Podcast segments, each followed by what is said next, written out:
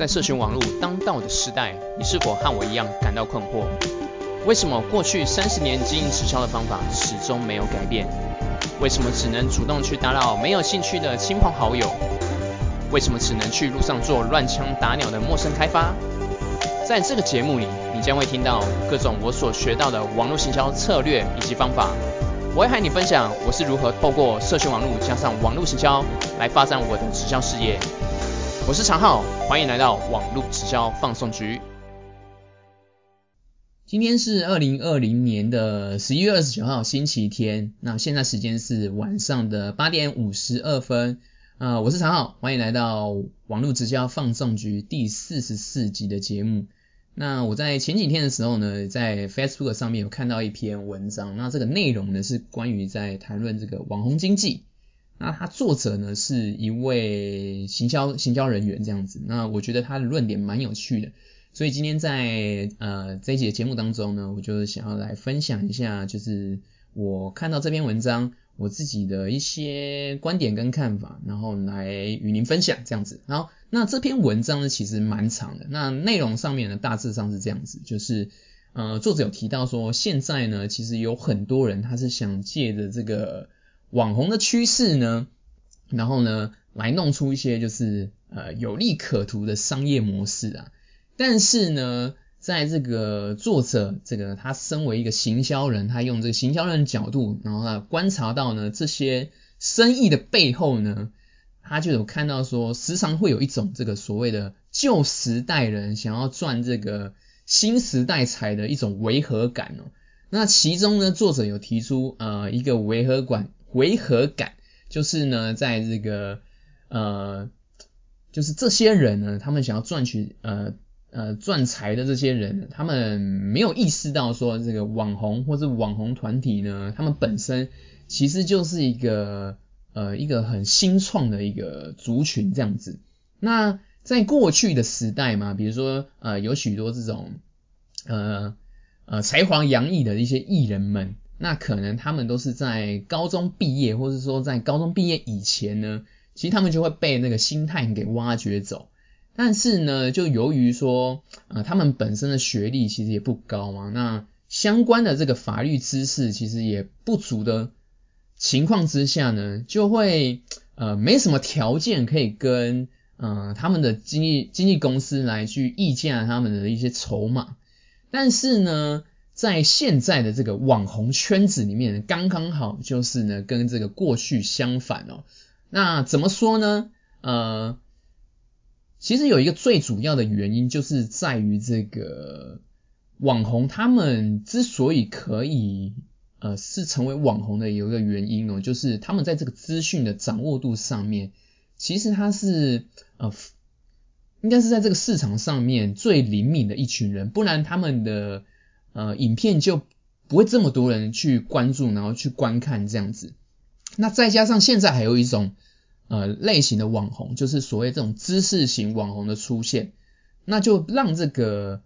呃学习，我们现在学习的知识就不再受限，因为我们过去呢，在这个知识的学习上面，要么就是我们可能自己要去阅读一些相关的一些，比如说书籍或是报章杂志，那或者是说我们是要花钱去呃去请，就是去上课。去请老师啊，或是教练去上课这样子，但是呢，由于这种知识网知识型网红的出现呢，然后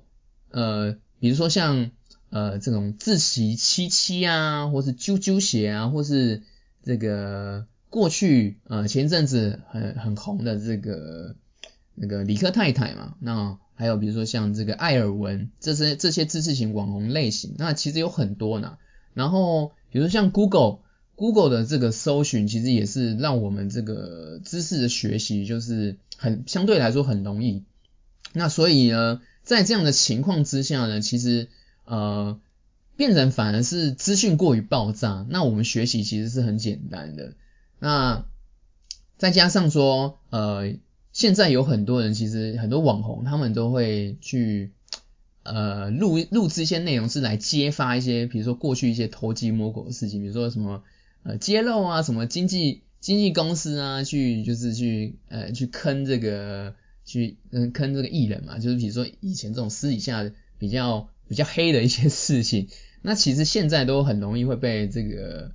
曝光，然后被浮出台面，然后被大家讨论。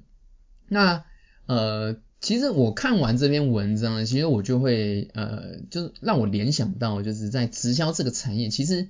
我觉得也有类似的情况正在发生哦。那怎么说呢？就是我自己的观察是这样，呃。因为现在的这个社群媒体，呃，就是很兴起嘛，那所以，呃，我自我自己是在去年的，呃，二零零九年的六月开始来接触这个，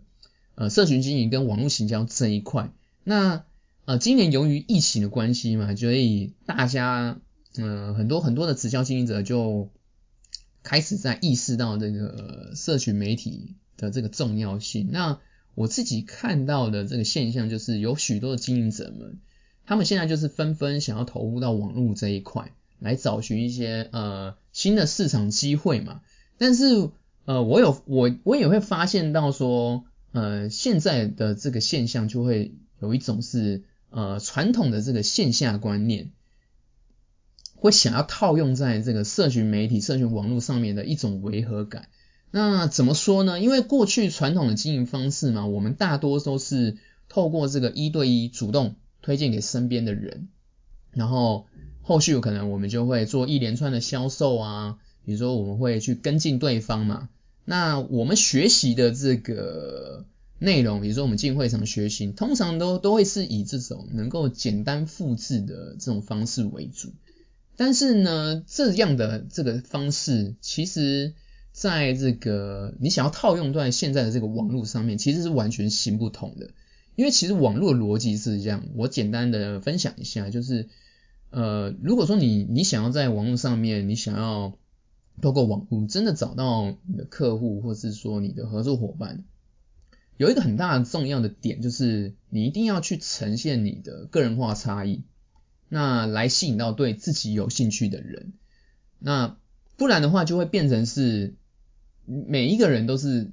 比如说你，你今天是做这个健身的，那其实有超多人都在做健身相关的内容。如果你都是抛一样的东西，你没法跳脱出来。所以你你用这种广发的方式，其实是行不通的。你不网络这边是没有办法，你你不能做到说你要和每一个人去沟通，这样的话。呃，其实是效果等于是你有做跟没做是一样，那更不用讲说有有很多有很多的人，他可能就是会呃，假设比如说他他的团队就会去给他一些素材跟跟一些呃 po 文的一些贴文的整个范例好了，那就会可能他们就是他们就会每一个人都是复制。然后直接贴上去，然后变成团队的所有人他们 PO 的这个内容都是完全一模一样的。然后或者说有人他就会就会直接去拷贝，呃，就是原封不动去拷贝别人那内容来用。那其实这样的方式呢，呃，说实在的啦，就是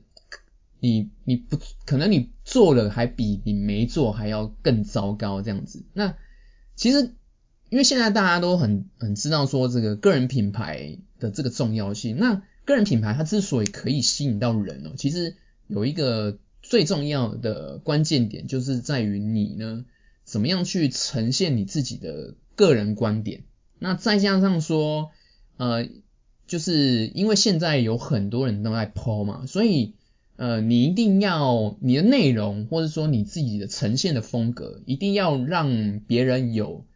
呃，能够想要看你的这个理由存在，不然的话他就不会想看啊。因为现在太多资讯了，他一定就是划一划，他就会划过了。就是你一定要拥有你自己的个人观点，然后以及说，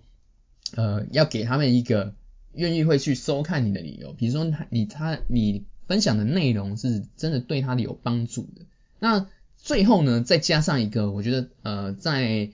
呃，今年呢，在做这个个人品牌上面，我觉得重要最重要的一个关键点，就是在于这个真实性的呈现。不管说是你的自己本身的这个角色定位，比如说你今天是呃真的是在某一个领域是很专很专业的，那当然你可以去呈现你的专业度。但是如果说你今天是一个刚接触呃刚踏入这个产业的人的新朋友们，我觉得去真实呈现你自己的学习过程跟这个成长经历，我觉得真实性是很重要的啦，就是不要装逼。这个是在今年做这个个人品牌上面，我觉得最重要的三个关键点。那当然，呃，其实在这个线下模式呢，是还是它是有这个网络的不可取代性嘛？因为我们所谓的这个见面三分情嘛，所以其实呃线下的接触其实也是很重要的。但是同样的是呢，这个网络呢，其实它也可以解决很多这个传统经营模式的这个问题，当然是呃时间空间的这些问题啊，然后以及这个你的名单精准度的问题，其实都比较容易可以在网络上面可以去解决。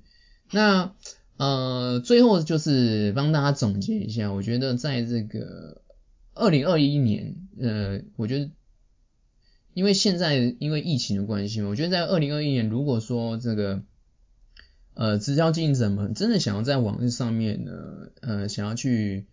呃攻占这个市场，然后我觉得做个人品牌最重要的三个关键点，我觉得就是第一个，你要做这个个人观点，你要拥有你自己的个人观点。那第二个，我觉得就是你要你的内容跟你的风格要能够有吸引吸引你的潜在客户族群，会让他们有想要看的理由。那第三个就是真实性的呈现。那我想，呃，在这个后疫情的这个时代，呃，直销经营者们啊，我觉得更应该，我觉得如果说都没有在升级，都是一直在用原本的方式在进行，我觉得势必是会被淘汰的。所以，呃，在二零二一年，我觉得直销经营们经营者们，我觉得最重要的应该就是让自己这个软体跟硬体都需要升级。那么，呃，线上跟线下呢，如何这个交互运用，那以及说如何去融会贯通，呃，我觉得会是这个所有经营者们的非常重要的一个课题。